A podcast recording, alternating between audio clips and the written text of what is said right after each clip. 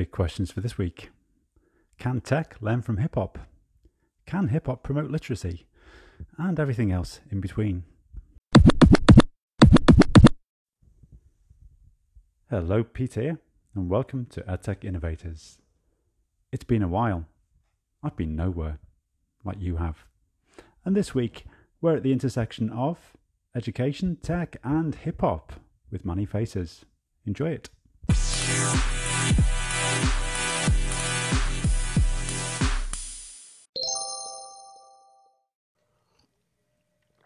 Manny Faces.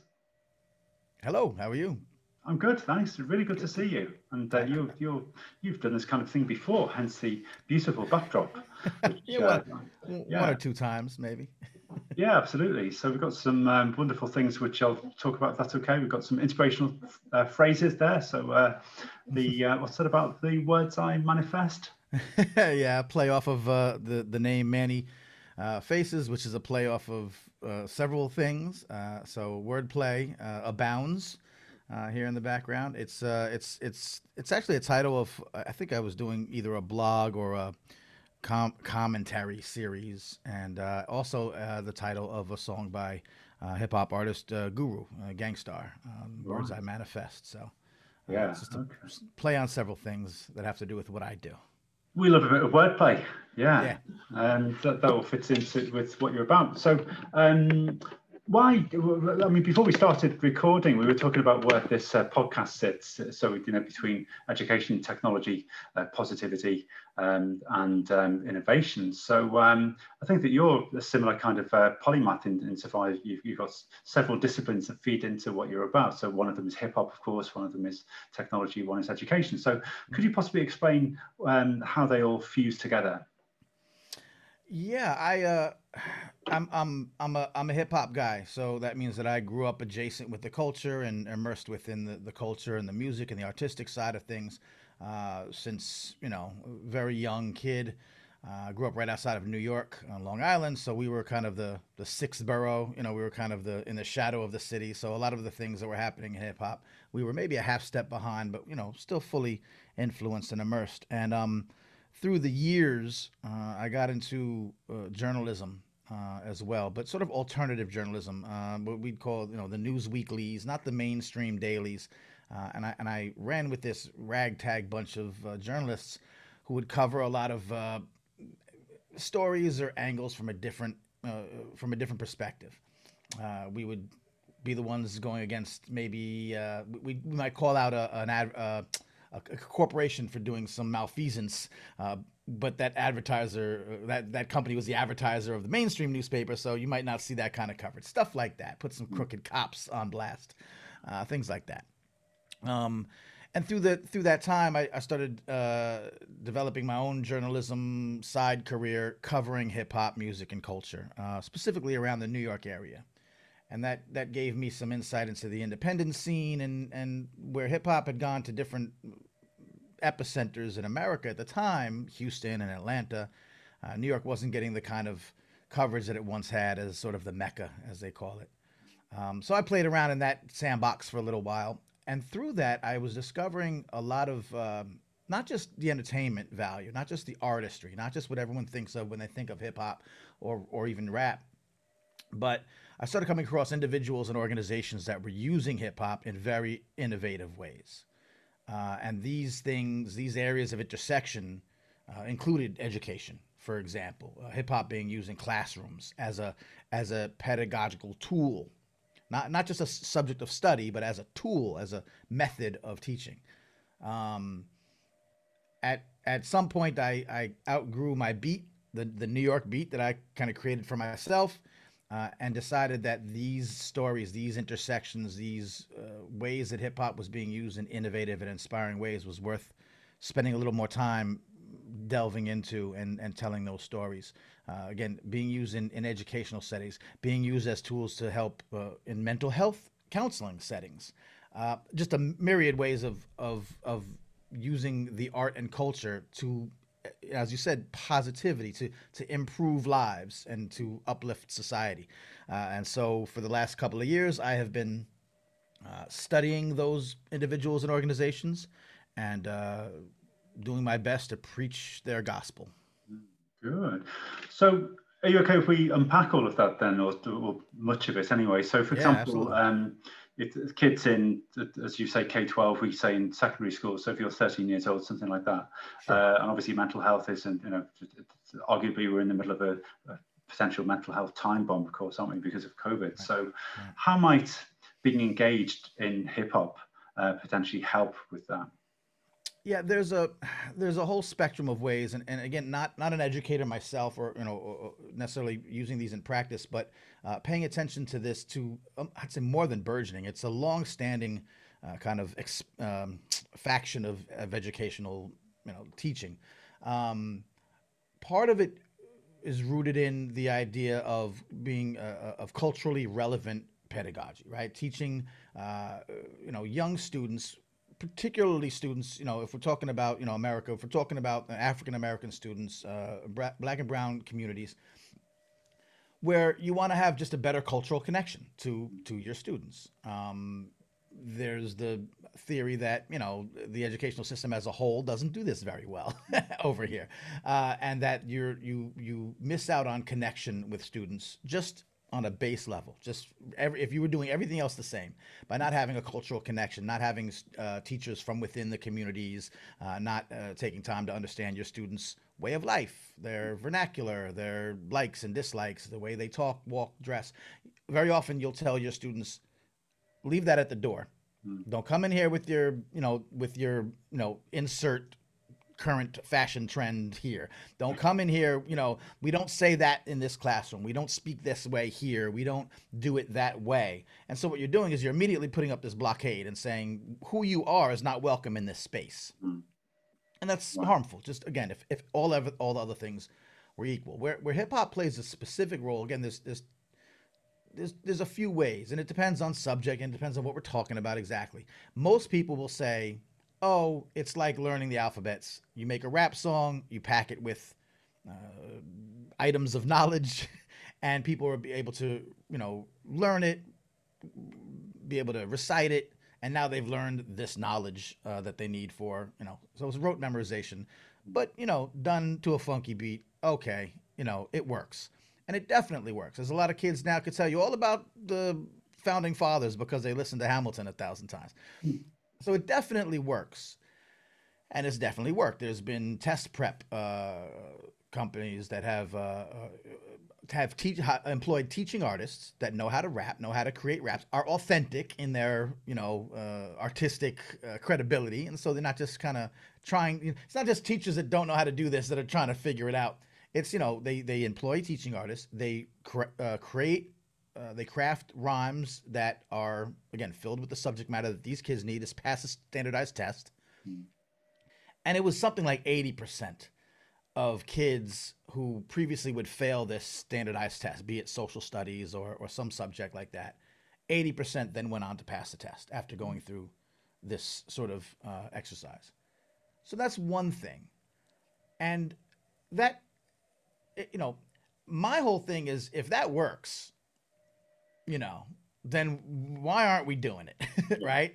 And and when you talk about, and we'll talk about how the pandemic has affected education, but just one like another quick example. Uh, and again, there's a an, an ed tech, an educational technology company called Flocabulary mm-hmm. that packages these things. They're huge. They operate in tens of thousands of schools.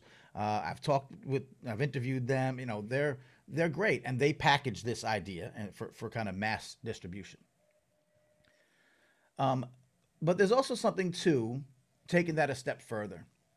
Uh, the science genius uh, battles, for example, Dr. Chris Emdin, who is a, a one of the you know leaders of this hip hop education movement, uh, piloted a program some years ago where they'd go into again teaching, bring a teaching artist, bring an educator, and and you know a rap artist, go into classrooms, uh, and again have the children, the young students, usually like say secondary school, seventh, eighth, ninth grade around here, um, and they would craft rap songs based on this scientific material that they had that they, they, were, they were studying. Mm-hmm. But beyond doing that, they would then compete.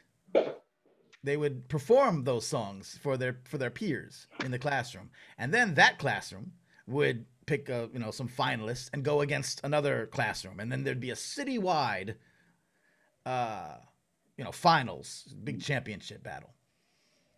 And that with the friends and the family members coming to the auditorium, the whole the whole thing, mm-hmm. and you couldn't find any more engaged student in any science classroom. I'm, I'm speaking anecdotally, but there's you know, trust me, that you know, more engaged than those kids. And the the key to it is not only are you telling them that we write this thing and we memorize it and it happens to rhyme, but you have to have mastery of a subject to some degree to be able to like put in a song and kind of have it make sense and have it structured in that way. It just adds more um, to it. So just in a couple of ways that we've seen the interaction in in the classroom, just a couple of examples.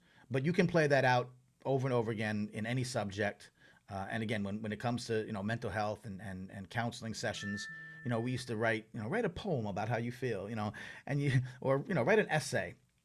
Well, the young people, and this is across all demographics and worldwide, the young people don't write poems, they don't write essays, but they'll write a rap. Uh, so we see that it's just a, it's a, it's a, it's a, it's a, it's a way to engage and, and get their attention. And when done with thought, with, you know, thoughtfulness, you know, planning it out, not just haphazard or thinking that it's, uh, there's a, a, I think the scientific a bajillion uh, different applications uh, for these kind of intersections to help kids, um, and especially especially in the communities again where they may not have those resources to begin with. It may be an underfunded school district. They may have a lot of other problems going on in those school districts. Um, uh, but again, across all demographics, some of these things, uh, most of these these tactics that, that, that, we're seeing used just work everywhere and just work with young people because hip hop is not just a, you know, uh, an African American vernacular. It's not a thing. It's not. A, it's a youth culture, mm-hmm. wide set. But again, you're also just giving even more advantages to those who need it the most. Mm.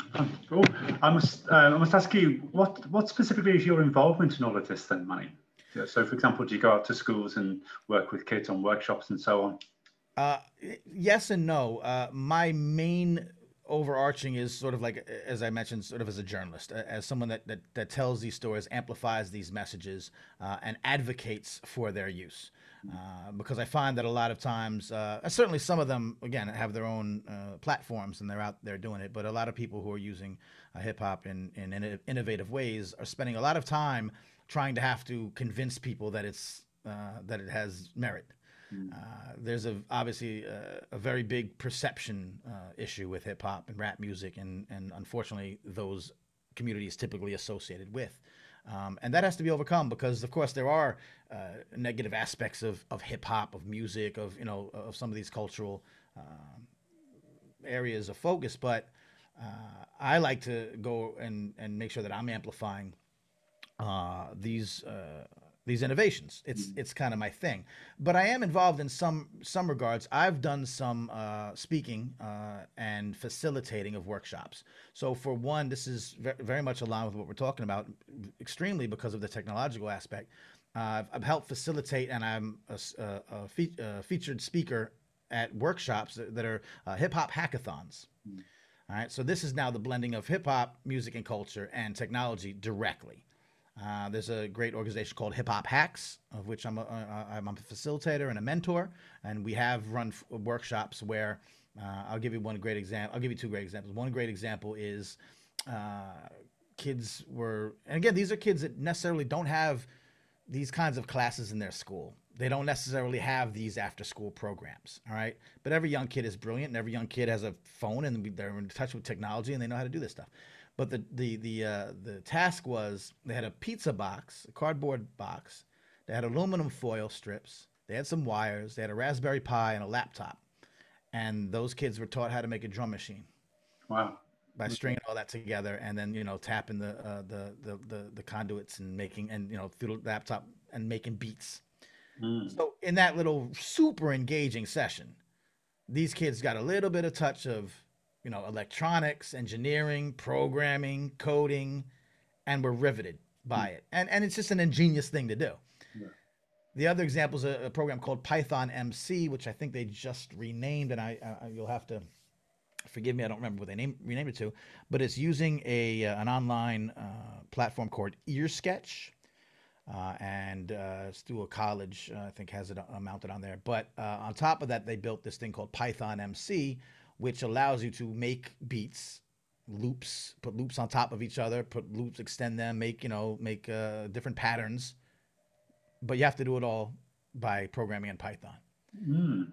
I've seen I've seen this afternoon session in four hours, and and these and and young people as, as young as 12, 13, pro, like having a basic understanding of programming first of all, if thens, all the things, uh, and then uh, and then coming out having a basic knowledge and understanding of coding and a fun way to keep practicing at it. Mm. It sounds like an even cooler um, version of uh, Makerspaces. I don't know if you're familiar with Makerspaces. Mm. right across the US and the US. Yep. They're, they're advocates of Raspberry Pi too, because they, are obviously Raspberry. Pi. I'm not an expert on Raspberry Pi, but what I do know is that coding is quite a, a miserable thing to do. But but Raspberry Pi makes it accessible and inclusive. Right. right. That's miserable. Yeah, that, and that's what I find fascinating about it. And when we talk about uh, you know all these innovations, and it's, it's hip hop's always been kind of ahead of the game in terms of innovating, and you know, uh, you know, we obviously the music industry has been led by hip hop innovations for 40 years. Uh, fashion, television, uh, um, uh, you know, advertising and marketing is, is all you know, uh, you know, completely, as I say, been remixed by by hip hop over the years.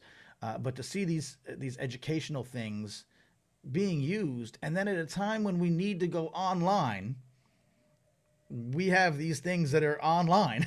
Mm. we've already taken them online. We've already been using them in class, but also you know online. So I found that hip hop has this great resiliency uh, on top of everything else uh, to be able to. Hip hop never plays by the rules anyway, and, and was never supposed and was never let to play the rules. Uh, I do a, a, long talk on how hip hop hacked everything. Uh, since I was, you know, I was just going. Oh yeah, I was going to say. I mean, you know, discuss the idea that hip hop is, is really essentially a, a, series of tech hacks and made yeah. by disruptors. That's essentially how you could uh, define it to aliens, isn't it? Yes, yes, or those who are, you know, think it's alien. Yes. uh, but yeah, in fact, and, and in the talk, I, I do a nice talk, and I've, I've given this talk at, at, at hackathons and in tech, you know, spaces that aren't hip hop heads. They're not. They don't. They're regular folk. Like some people like hip hop, sure. Um, but you talk about the innovations that have happened, uh, the two turntables being used sort of as a, as as an instrument, the back and forth of being able to take a, a, a, the drum break on a vinyl record have two copies of that drum break of that record and go back and forth to extend the drum break, the, the, the, the, that break part of the song that let the dancers dance and the rappers rap. And the DJ could do that and have a crossfader and, and, and a mixer that was set for that and a, and a record player that was, uh, that had the right torque. This is a Grandmaster Flash said I had to go find the right record player that had the right torque mm. because I'm stopping the record, I'm starting it back up. I'm touching the record. My dad was a jazz and blues connoisseur with a Lafayette record player, diamond tip, and but if I woo, if I touched his records, you know, so hip hop was just doing breaking all the rules. We're touching the record. You're not supposed to touch the records. You're not supposed to backspin it. You're not supposed to do all these things. Um, and and using that uh, obviously spawned the genre musically, um, but again uh, so and that was like reverse engineering, you know. Try, you know he he uh, Grandmaster Flash says I needed something you could spin the record back on. There's a metal plate under most of these turntables, and you'd scratch the other side of the record, or ruin it. He says my mom was a seamstress, so I took I found felt. He said felt was great, but it's limp. So I found her starch and I sprayed felt with starch and invented what we now call the slip mat.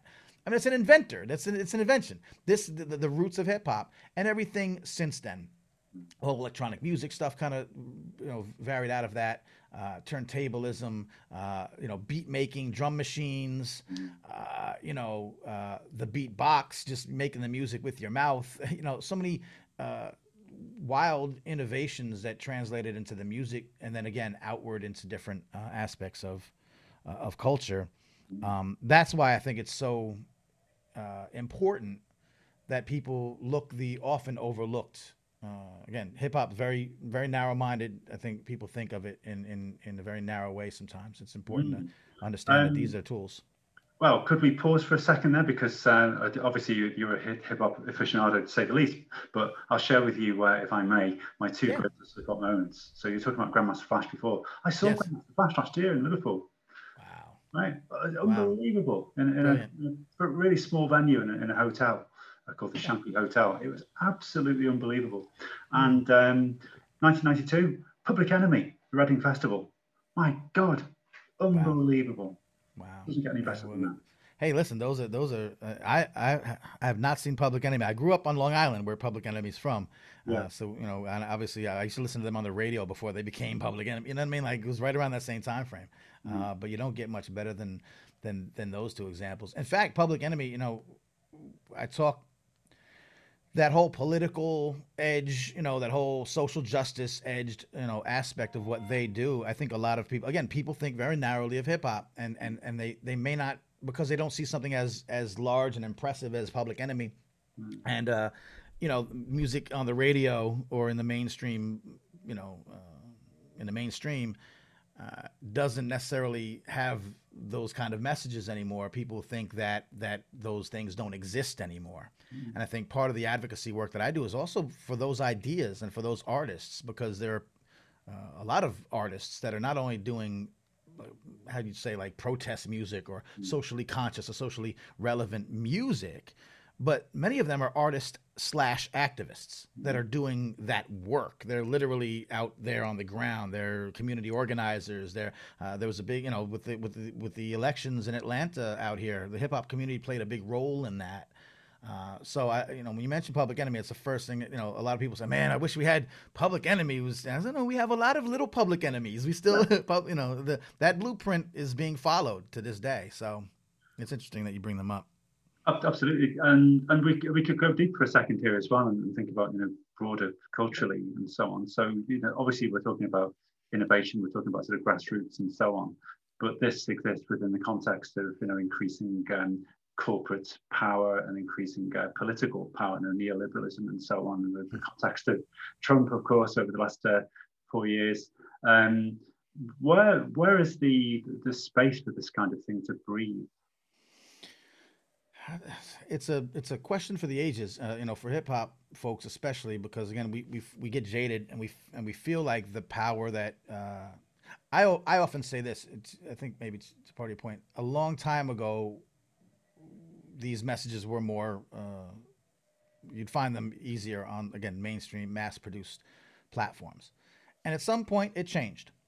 And there's a big debate as to how purposeful that was, or how you know if it's just uh, because of the you know the times or what sells. And there's big debates about this in in hip hop and and and with and outside of hip hop. Um, and we lament the fact that we don't have these messages being broadcast, you know, on FM radio on the airwaves anymore. And and there's a whole again, we can go down that road, but I I'm a little bit more optimistic because I think that hip hop's power now. What I used to say about that whole phenomenon was that hip hop was always kind of about community. We could all be, you know, I'm not from the same community. I'm not the same anything as, you know, the originators of hip hop, but we do have we are a community together and we all have this and that's that's the worldwide appeal of it. But it becomes a problem to some people when community starts to look like constituency Mm-hmm. Yeah. And I think that when you know when Public Enemy had that power, when when when when Poor Righteous Teachers, when KRS One, when when these uh, Brand Nubian were, were on the radio and it was really out there, I think at some point somebody realized what was happening here and saying this is actually uh, maybe not the narrative we want. I, again, whether it's purposeful or not. Um, but what I like about today and and why I do some of this work is because it's it, again it's so important not to overlook this. Uh, you have artists that are activists, right? You have artists that are founding community groups. I uh, shouts to the late Majesty uh, and and my friend Hasan Salaam, who are New York-based artists, and a couple years ago had an album release party at Webster Hall in New York City, which is now closed. Uh, I mean, even before everything, it was closed. And at that uh, because they're mind they're they're of mindful of these issues. At that album release party, there were tables set up, not just selling merchandise, but from Copwatch, which is an organization that works on protecting the public against police brutality. You know, two or three organizations like that at the album release party. Mm. As, as as close to the grass as those roots can get, they were there and they were putting that information out there to the party goers who were there to, to see them. Uh, and their music wasn't only this; it had some things to do with that.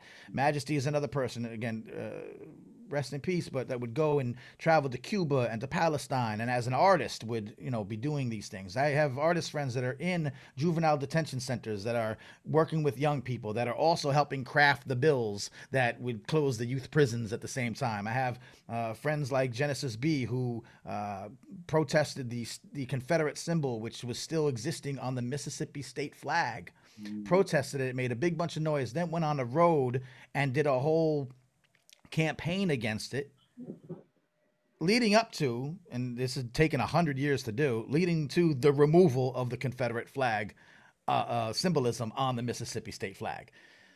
To me, yes, if you know some superstar did a song and it was on you know the radio and they did a video and you know uh, you know protesting or speaking on these issues, that's nice. What's better and what's more powerful is that hip hop can do this kind of work everywhere and it's actual work. It's not it's not performative. It's not you know signaling. It's it's doing that actual work. It's being done.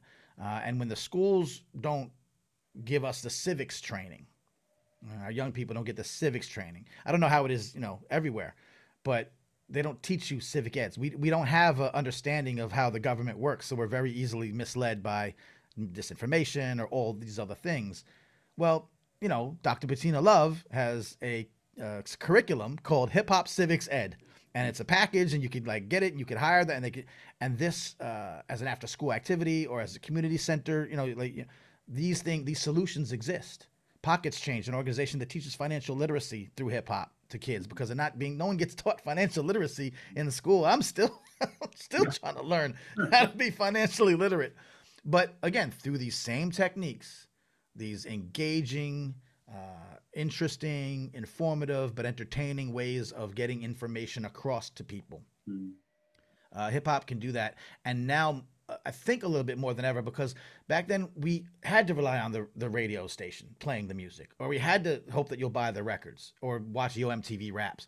Those we didn't have a lot of outlets.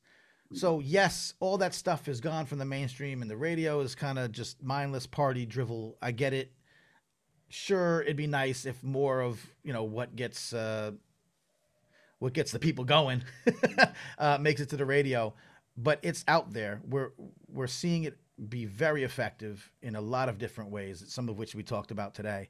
Uh, and i think more should be made of it. Mm. and that's that's my task well, uh, well, bring on 2021, of course, because um, one of the, the ongoing themes that, that, has emerged during this podcast, of course, is what people have done, um, what what kind of positivity people have taken from um, from COVID, and how they're looking forward to the future and, and doing things in a different way.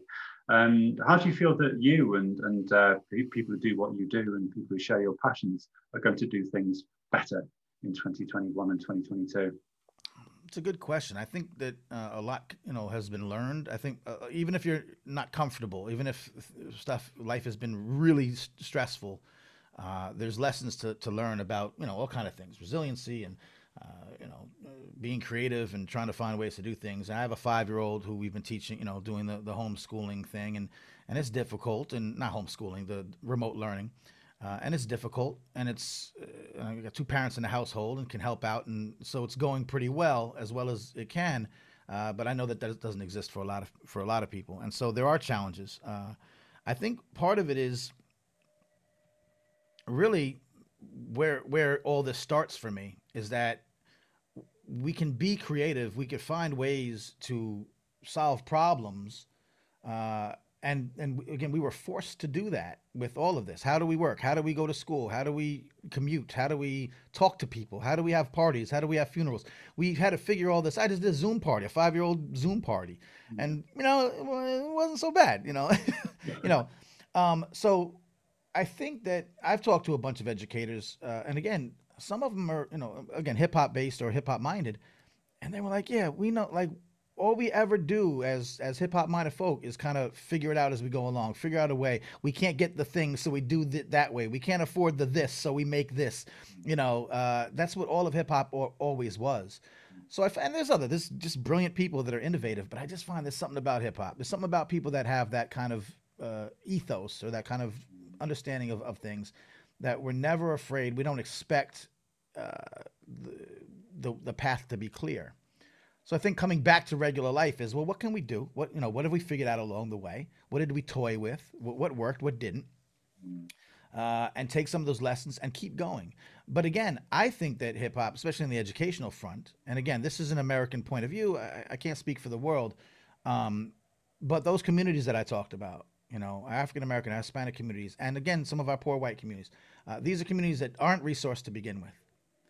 They're they're having problems dealing with the pandemic uh, at a uh, much more disproportionate rate, health wise for sure but educational wise, the impact experts say that you know could be twice as uh, bad, uh, whatever educational, emotional, financial ramifications of the pandemic on young students.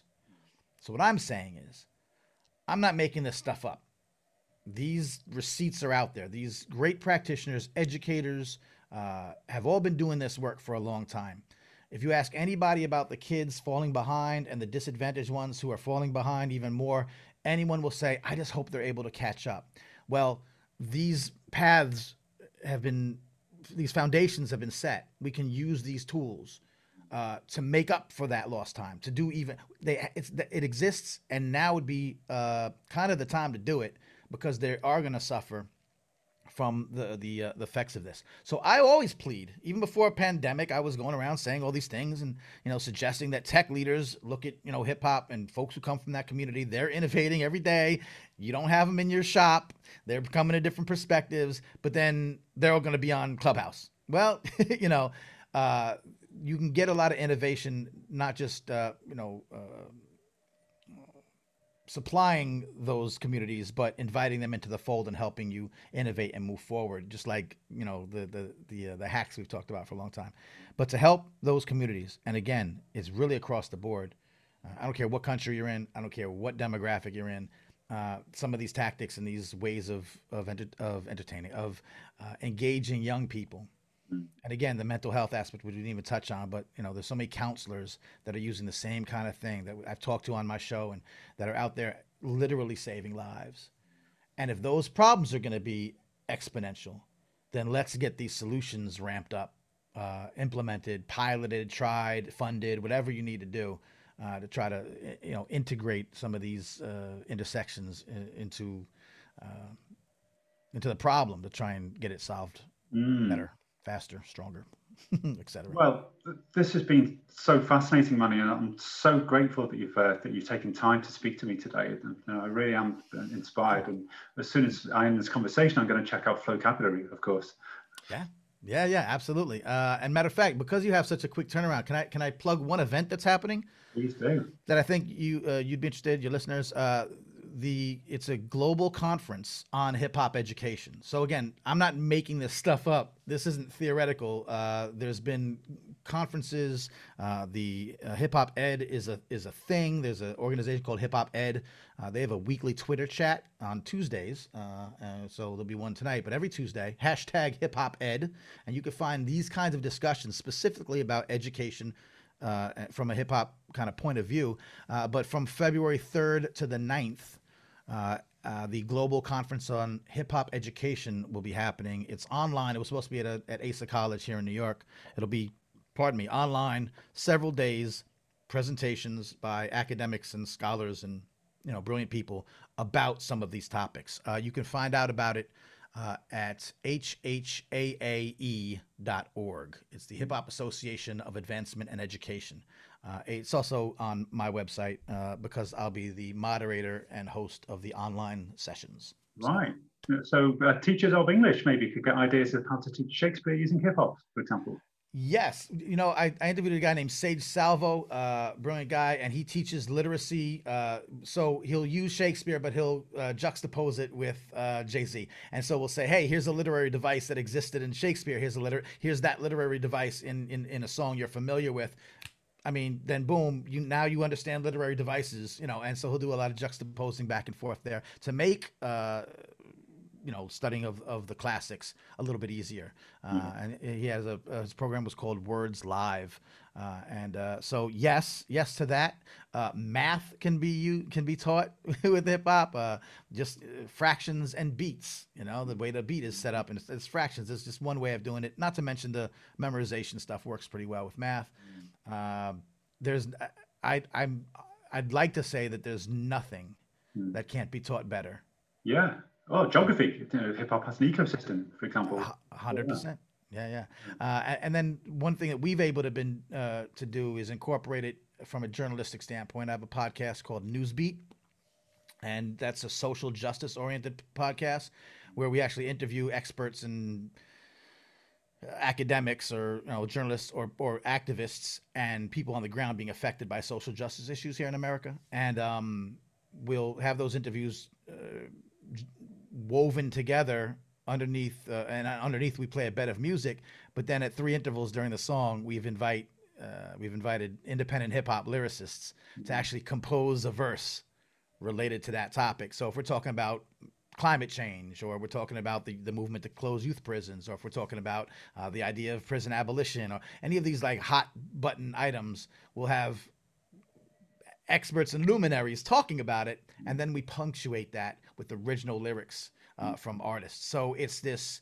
Uh, someone said it's like listening to music documentary and you know at the same time mm. uh, so it's a really fascinating way that i think that we try to really combine those those worlds to uh, not just educate but inform uh, you know and engage in, in, a, in a totally unique way so yeah i don't think there's any aspect of anything that can't be helped uh, with a little bit of hip-hop absolutely and one more thing if, if i may um, absolutely sure obviously the, the world seems very large all of a sudden, doesn't it? Now we're not going anywhere, so uh, so I don't really understand what's going on in the US. So how has the mood changed now we know that Trump is uh, finally on his way out? That's interesting. We and we talk about this. Uh, you know, I I think that uh, certainly if you're if you weren't a fan of Trump uh, or or that administration uh, or the last four years, there's a un you know un you, you can't help but to feel sort of relieved. Uh, it just seems it's like an exhale. Mm-hmm. Uh, now, there are some of us who are a little bit uh, wary of even you know Biden's uh, administration. We've criticized Obama's administration. We've criticized uh, you know a bunch of things happening that even uh, you know you talked about neoliberalism earlier. You know there's a lot of things that that can be uh, held to account. Uh, but hopeful and optimistic and uh, you know kind of breathing a sigh of relief. Some of the stuff that we've seen, though, obviously the insurrection on the Capitol, and some of the um, you know bizarre uh, beliefs that remain and, and were amplified toward the end of this, you know, the the, the time before the inauguration, is worrisome. And so, you know, we don't want to lose sight of how much that ramped up and how ugly that got. Uh, on Newsbeat, for example, on the podcast, we talked three years ago about how the um, uh, the threat of, of white supremacist, uh, you know, radical radical Caucasian extremism in the United States uh, was being under uh, reported, under you know, under uh, under em- yeah, under emphasized, and I mean, it, we, and we again, we didn't, we weren't, we didn't break the news. We were reporting on people who were saying that back then, mm. uh, and then it just went up and, and, and snowballed from there. So mm. it's a it's a sigh of relief, but you know, it's like walking the streets. You you feel good because you're comfortable, but you're always watching. Always keeping your eye on things because you never know when it could, you know, pop off. Well, forgive me this uh, this slightly bizarre outside view from from the UK, but um, I, I, feel a bit like you know, you know when you finish watching Tiger King and you sort of feel a bit disappointed. you think, my God, this this guy's unbelievably crazy, isn't he? But at the end of it, you think, oh, I miss, I miss him. I miss Joe Exotic. what are we going to do with that Joe Exotic now? Right. What? Uh, yeah, I haven't seen an SNL yet. A Saturday Night Live. We got to see how they're going to play things now. Uh, you know, th- there is that. To, to you know, I, I, I, being in it, I'll tell you, yeah. But the the the pros outweigh the cons of being gone. So, uh, yeah, it's it it it's it's been a weird time. Mm, no, you know, from the outside, it's been a weird time. Super weird. Yeah. Well, thank you so much again, and uh, we'll, we'll stay in touch. And uh, obviously, I want to be part of your journey because it's a fascinating journey, of course. So, thanks a lot for your time, and thanks for inspiring the people who are going to listen to this. I appreciate your time very, very much, uh, and I do hope that uh, you know something I said, you know, touches somebody somewhere. And, and you know. well, so, thank you. Great. So, thank you so much. I shall stop recording now.